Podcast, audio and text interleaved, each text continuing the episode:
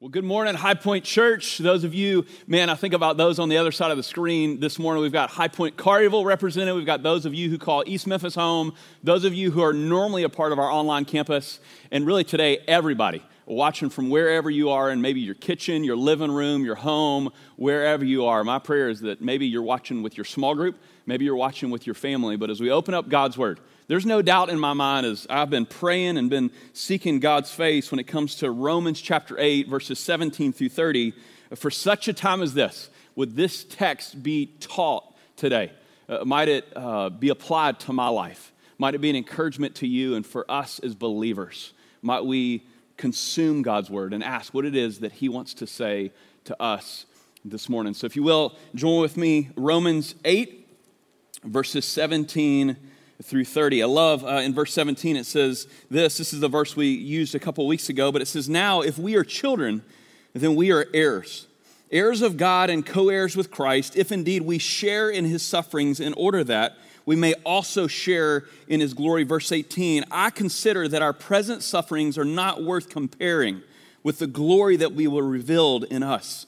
For the creation waits in eager expectation for the children of God to be revealed. For the creation, was subjected to frustration, not by its own choice, but by the will of the one who subjected it, in hope, verse 21, that the creation itself will be liberated from its bondage to decay and brought into the freedom and glory of the children of God.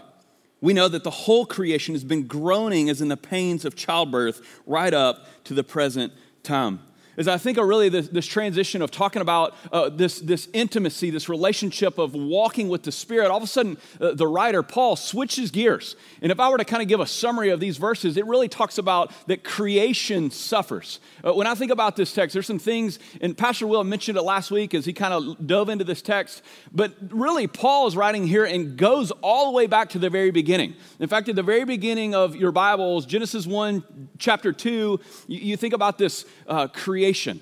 Humans, Adam and Eve, living in harmony with God the Father. And he said, Man, all of this is yours, but do not eat of this. And in Genesis chapter 3, when I think about this concept of creation suffers, this is Genesis 3, verse 17. This is the consequence of the choice that was made in the garden that fast forwards to Romans 8, and these two tie together. And I think this even speaks to us where we are in our country, in our world today. Genesis 3:17 says this, to Adam he said, this is God speaking. Because you listened to your wife and ate fruit from the tree about which I commanded you, you must not eat from it. Cursed is the ground because of you. Through painful toil you will eat food from it all the days of your life. Verse 18. It will produce thorns and thistles for you, and you will eat the plants of the field. Verse 19 By the sweat of your brow you will eat your food until you return to the ground, since from it you were taken, for dust you are, and to dust you will return. See, there was a consequence that came as a result of this choice that Adam and Eve made in the garden back in those days. I want you to picture just for a second, maybe you're in creation's uh, shoes. This gets a little weird, maybe, but maybe you're a tree, maybe you're a flower, maybe you're an animal, and you're watching on as Adam and Eve made this choice. And God came to them and said, Cursed will be the ground, cursed will be you, Adam and Eve. And really, you think about this creation saying, Whoa, whoa, whoa, whoa, I didn't, I didn't make any choices here. Why is it that I have to be subjected to suffering? To frustration, to despair. But what we see as we read in Genesis chapter 3, and we relay it to Romans chapter 8, verse 17 through 22, we understand that creation suffers in incredible ways. Maybe for you, when you think about our world today, you think and get how creation suffers when it comes to the coronavirus. But maybe it's other things in your world and your life. We see about tornadoes, we experience hurricanes, we think about earthquakes, we think about tsunamis, th- tsunamis, things around the entire globe. We can look around and see that suffer the suffering that creation experiences. You know, for me, as I, I think about this, uh, I, I look at this and I'm like, man, the creation suffers as a result of this choice that Adam and Eve made. And for, for creation, there's a, there's a longing, a hope, and a desire for one day for that suffering, that turmoil to go away. And for creation, it says in this verse, that creation waits, this is verse 19, creation waits in eager expectation for the children of God to be revealed. Think about it the trees, the fields of the, the entire earth, the clouds, the stars long for the children of God one day in the future to be revealed. Let me ask you, and I'm gonna maybe do something a little different than we do in normal messages. I'm gonna give you some application questions that you might write down. And maybe you would use these after service ends to ask these questions to your group, to your family, and process them a little bit. Let me ask this when it comes to creation suffering, in what ways have you seen creation suffer? But the text goes on a little further. Now we pick it up in verse 23 of Romans 8. It says, Not only so, but we ourselves. Who's he talking to? He's talking about believers who have the first fruits of the Spirit. When you put your faith in Jesus Christ, we know immediately it tells us that the Holy Spirit enters us as believers. And let me say specifically, when we think about uh, this text, I'm speaking to believers in the goodness that we receive because of all that Jesus has done on the cross. We've received the first fruits of the Spirit. But here's what it says about us. When we think about creation suffers, we also know that humans suffer. It says, not only so, but we ourselves who have the first fruits of the Spirit groan inwardly as we wait eagerly for the adoption to sonship, the redemption of our bodies. For in this hope we were saved, but hope that is seen is not hope at all. Who hopes for what they already have? Verse 25. But if we hope for what we do not have, we wait for it patiently.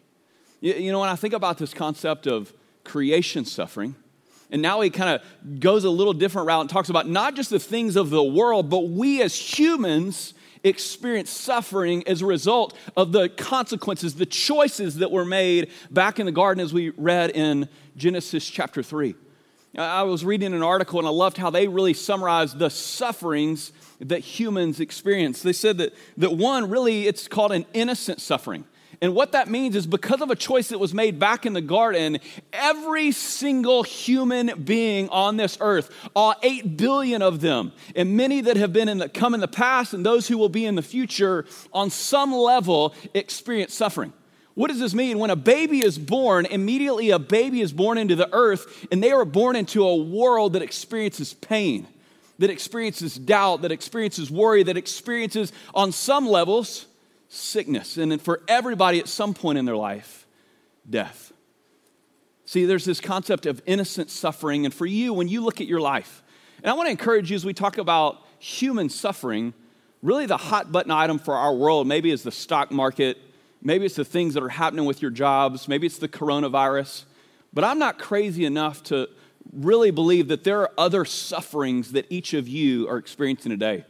Maybe you got the bad news a couple weeks ago with the big C. Maybe you're going through divorce. Maybe there are other ways that you are experiencing suffering, that you are experiencing pain, that you are experiencing doubt. I think God's word has something to say to us as we continue to move through this text, but there's an innocent suffering. All of us, not necessarily per se because of something immediately we did, but an overarching innocent suffering. We all experience pain. We all experience grief. We all experience heartache. And as you follow this out, we will all one day experience death unless Jesus comes back to earth. But not just an innocent suffering, there's also this concept of a deliberate suffering. What that means is that when you make a choice to sin, when you make a choice to do something wrong, when I choose to do something that I know that is not right, there is a deliberate suffering, there's a consequence as a result of my sin.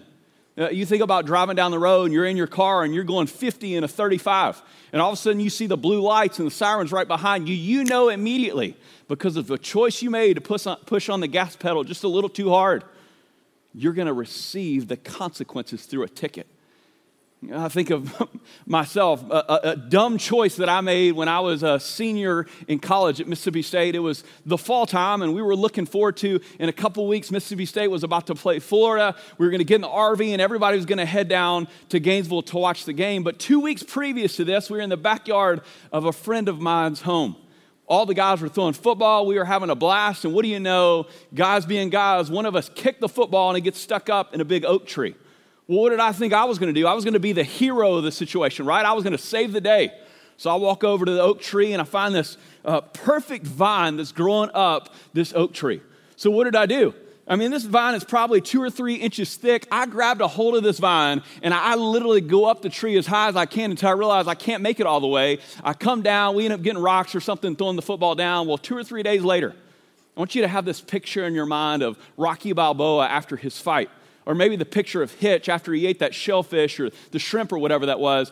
My eyes, my ears, my mouth, my arms, pretty much every part of my skin that was touching that tree had this breaking out of poison ivy. I had, through a dumb choice, climbed a tree that had poison ivy, and I did not know at the time that I was allergic. But I'm going to tell you for the next two or three weeks, I was on steroids. I would wear long sleeve shirts. I would have a hat because I was so ashamed to go to class where you could not even look at me without being in pain. See, there was a suffering that was a result of a deliberate choice. See, each of us experience suffering because of maybe innocence. Everybody experiences suffering, but not just innocent suffering, but deliberate suffering. But there's a third concept that I think can be applied to this text when it comes to this concept of righteous suffering. Righteous suffering. So I want us to be reminded for just a minute of the writer of this text, Paul, who for so many years was actually named Saul. Paul was a Saul at that time was a persecutor of the church. He was a persecutor of people who would follow the way, who placed their faith in Jesus. He would kill believers. He would drag people out of their homes. In fact, in one point, it talked about uh, Saul's persecution of believers. It was violent, it was terrifying.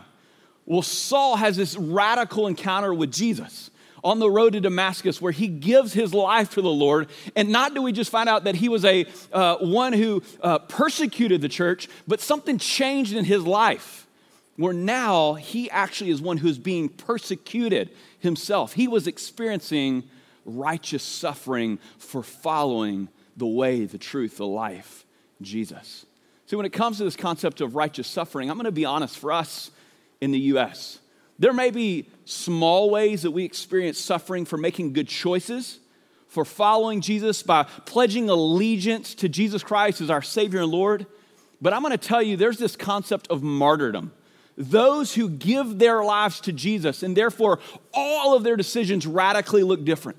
If you think about missionaries and pastors and believers around the entire globe, there are people that today lose their lives. They suffer for righteousness' sake. And for us as believers here in the United States, one, man, we look and go, God, thank you so much for the freedom that you've given us as Americans. But amen to those around the globe who might be martyred for putting their faith and living out their faith by saying yes to Jesus and everything and saying no to every other God that people pledge allegiance to.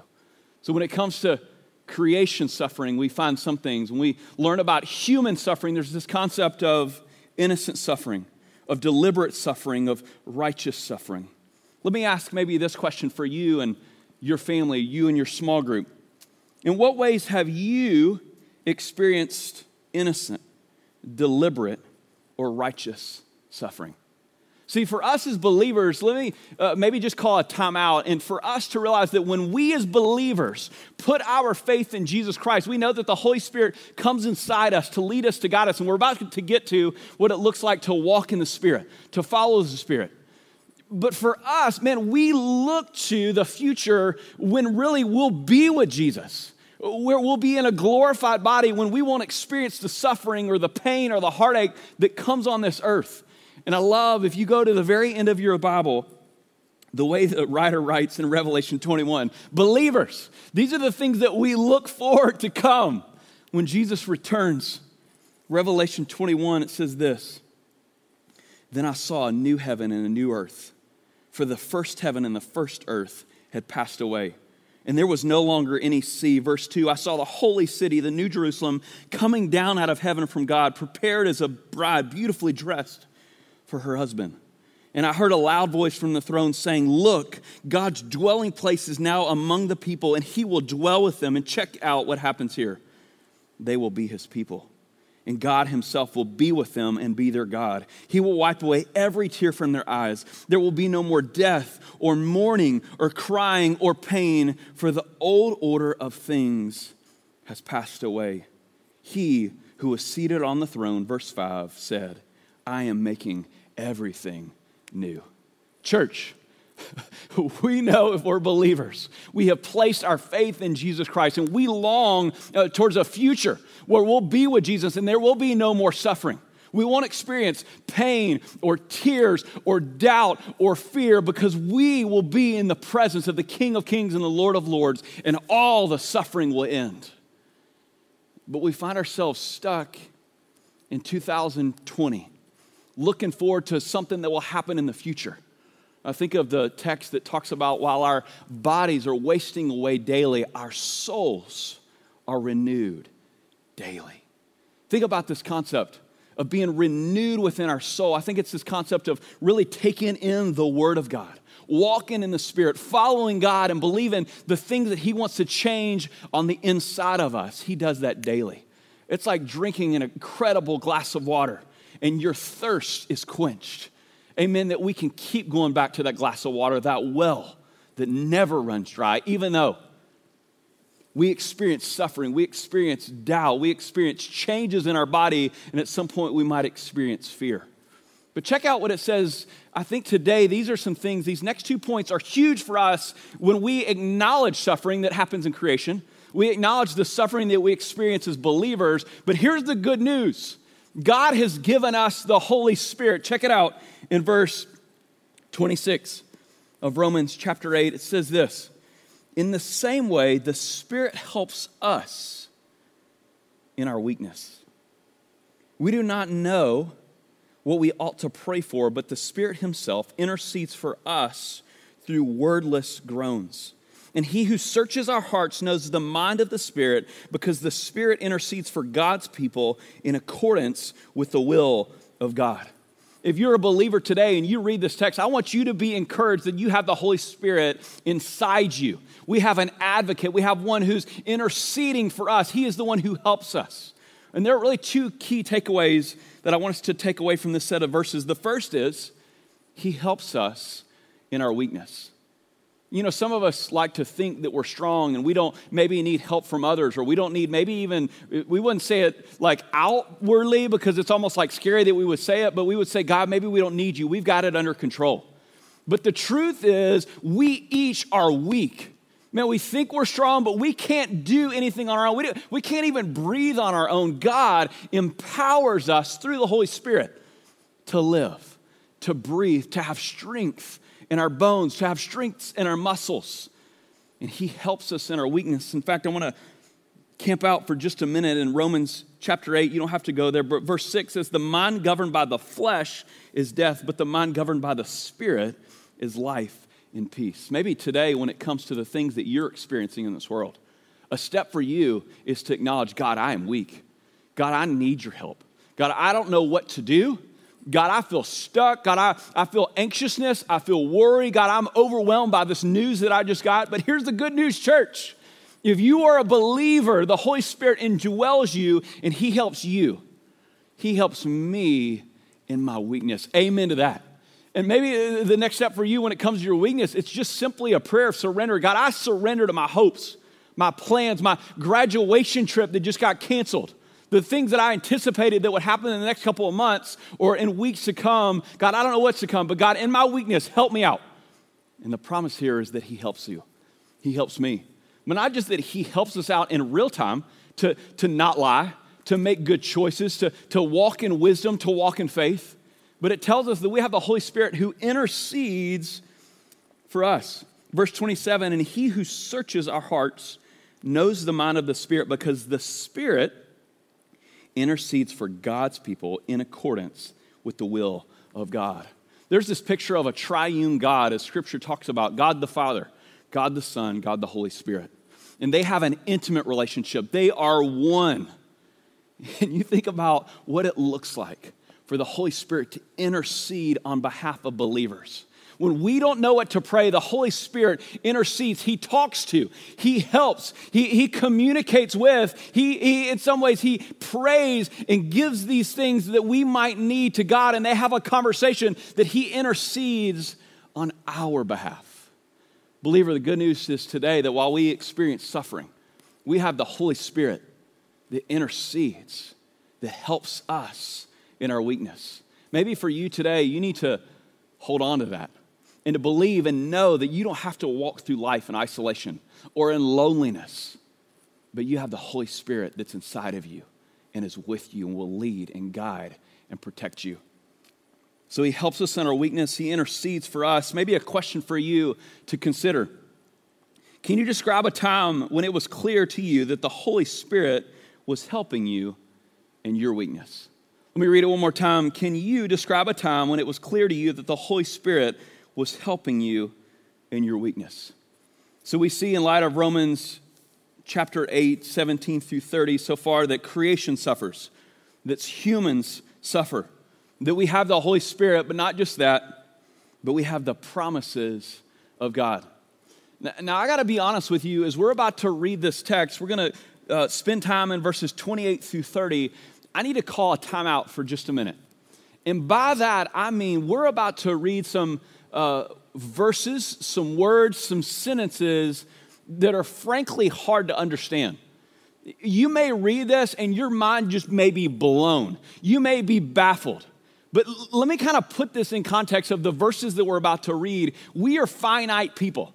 I'm going to tell you, like, I have a phone that has Google on it, and I can find out a lot of things through the internet through asking wise people, right? But we serve an infinite God who's bigger, who's stronger, who's mightier. And for us, let's ask for wisdom and ask God, help us understand. Holy Spirit calls this passage to come alive to us, but let's also be okay knowing that because God is infinite and bigger than we could ever imagine or more powerful than we could ever think, that it could be true that there are some things in this world that we cannot fully comprehend, that we can't fully get, and yet we once again surrender and say, God, I'm going to choose to look at your word. I'm going to ask you to reveal your word to me. God, I'm willing. God, teach me. So let's pick it up in verse 28. We have the promises of God. Verse 28 if you've been a believer very long, this might be a verse that maybe you've uh, put on your mirror, you've put on your car, you've put on your refrigerator. It says this and we know that in all things, God works for the good of those who love him, who have been called according to his purpose. Verse 29 For those God foreknew, he also predestined to be conformed to the image of his son, that he might be the firstborn among many believers and sisters, brothers and sisters. Verse 30 Those he predestined, he also called, and those he called, he also justified those he justified, he also glorified. When we think about this concept of we have the promises of God, I'm going to maybe teach this in reverse order. I want to pick it up in verse 29 for just a minute. Because I think if you picture, walk uh, through the, the city of New York and you see these unbelievable, ridiculous skyscrapers.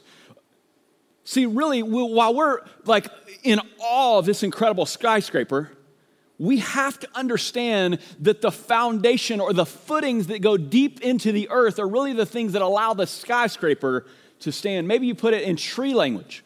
We look out uh, uh, around the globe and we see these massive trees. See, these massive trees are phenomenal to look at, but we have to understand that the things that we don't see are the roots that go down deep. And so, as we pick it up in verse 29 and 30, what I want to do is just for a minute really help us understand, to the best of my ability, to understand the foundation that's laid deep. So that the verse of verse 28 can really stand upon the promises, or really from God's perspective, what He did in redeeming us as believers. Let me be clear for just a minute. I'm speaking to believers, those who have put their faith in Jesus Christ when we read these verses, this is the work that God has done in the past and will do in the future to save us, to redeem us, to fulfill his promises that he made with us. So, as we summarize verses 29 through 30, really it's this picture that God foreknew. And I would encourage you maybe to go and study these words later on. But if I summarize these in my limited time here, really this foreknowing is that God didn't just simply look in and know what would happen, but it was that God chose, that God marked you out as a believer, that you would be His. And not just that He foreknew or He looked into the future and marked you out as one who would be a child of God but it was predestined. And when it comes to this concept of, of, predestination or that God predestined, it was not just that God marked it before the beginning of time, but that He, what He would begin, He would see to the full completion to the very end. See, me and my 39 years, God saved me back some 20, well, actually, when I was in sixth grade. But yet, there is a continued work that God is going to do in my life to cause me to look more and more like Him. So, for a believer, when you think back to the time that you placed your faith in Jesus Christ, you have to know that God foreknew that you would be a child of God. You have to believe that it was predestined that God would do a work in your life and He would carry it out all the way to the completion. But now there's this intersection that happens between God and His people where it moves just from a foreknowing, not just a predestining, but a calling. And when it comes to this calling, maybe I want to take you back to really that moment where you placed your faith in Jesus Christ. We know that scripture teaches that this picture of salvation was when a dead person comes to life. See, it is the work of God who stirs up something that changes in us, a difference that God does in us, where all of a sudden we come alive. See, God foreknew, He predestined, He called. He stirred up something within us to look upon Him in the full work that was done on the, on the cross. Not just was it foreknown, not was it predestined, not just that it was called, but He justified us. How did God justify us? God justified us by the full work that was done on the cross the life, the death, the burial, the resurrection that took place fully on the cross of Christ. Amen? And for you and I, we can believe today that we are justified, a legal term. We are made right fully because of all the work that Jesus has done, not based upon anything that we've done. and that is freeing. That is empowering to know that we have been justified by the full work that God did through Jesus on the cross. So we have this picture in these verses God foreknew, He predestined, He called, He justified and he glorified. The thing that I like about it is it's written in past tense here, glorified. It is as if it is done. Some question uh, as a believer, can you lose your salvation? I believe, in light of this text, you cannot lose your salvation because it's not based upon anything that you do or that I do. It's based upon the strength and the might and the promises of God. You see, in Scripture, it teaches this concept of sanctification, which is really a, a two sided part of a coin where you think about sanctification on earth, this process where we become more like Christ. But when it comes to this glorification or that we would be glorified, that is the finished product where we are made as God intended us to be. We would be fully redeemed we would be in new bodies. As it talked about in Revelation 21, there's no more pain, there's no more doubt, there's no more sorrow. So, as we think about the, the roots of the tree that go deep or the footings of that building that go deep, it is now knowing that in light of these verses, that God is fully powerful. He is the one who does the work to save us, to redeem us, and to carry it all the way into completion, that we can read Romans 8 28. And we know, we, I think it could be translated, we can know. We can choose to ignore this, but as it reads here, and we know that in all things, not just some things, not just the things that you want to believe that are true, uh, not just the things that, that you like to think about, in all things, in the sorrow, in the despair, in the suffering, in all things, God, who? God, works for the good of those who love him. There are really two qualifiers here who have been called according to his purpose. Who's he talking to? Believers. How do we know that? Because he tells us here are maybe two ways to describe a believer those who love him and those who have been called according to his purpose. So let me read it in reverse order. Based upon the, the footings or the roots that go down deep to cause this tree to rise up, this promise of Romans 8 28, or this building, fascinating building that is built in New York for us as believers, we can believe because of 29 and 30. All of those things make verse 28 possible. Those of us who love him, those of us who have been called according to his purposes. That's us the promise that we can hope in, that we can believe in, that we don't have to doubt, is exactly what it says here. We know that in all things God works together for the good of those who love him. Maybe today you need to rest in that promise that God is in charge, that he's going to work everything. Everything. There's not something that you can imagine that God would not work out for his good. God is in charge, he is ruling, and he's going to work all things out to the good of those who love him and who are called according to his purpose. So we see that he foreknew, he predestined, he called, he justified, he glorified, and that in all things, God works for the good of those who love him. Let me ask maybe a question for you to consider uh, with your group. What part or parts of verses 28 through 30 are hard to understand? And maybe a second part, and what parts give you the most peace? See, church, when I reflect upon Scripture, Romans chapter 8, 17 through 30, we acknowledge that creation suffers, that humans experience suffering, that we have the Holy Spirit and we can trust, we can believe in the very promises of God. The flip side of that coin is that for you today, if you're not a believer, these verses are intended for those who have put their faith in Jesus. I cannot tell you in light of Scripture that all things are going to work together for your good. And it makes me really sad to say that. That's a hard thing to say.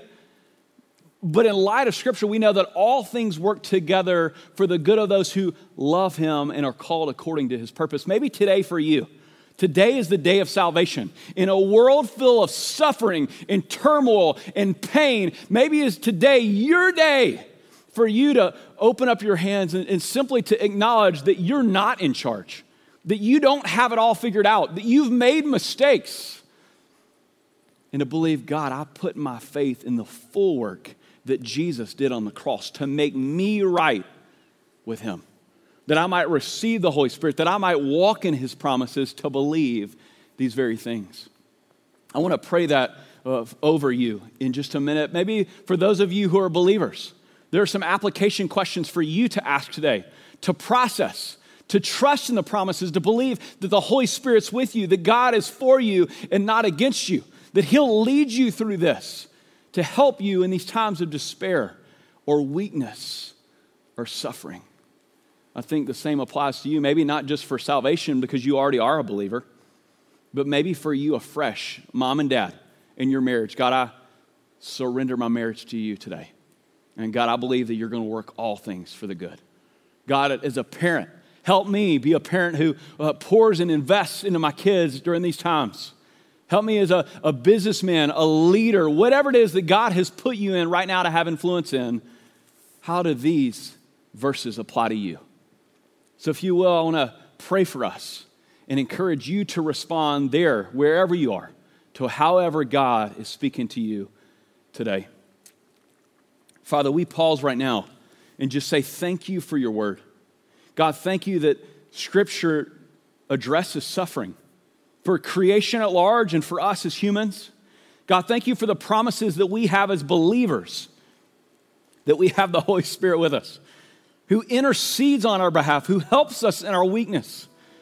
And we can hold on to the very promises that God's the one who started this work in our lives and He's going to be faithful to complete it.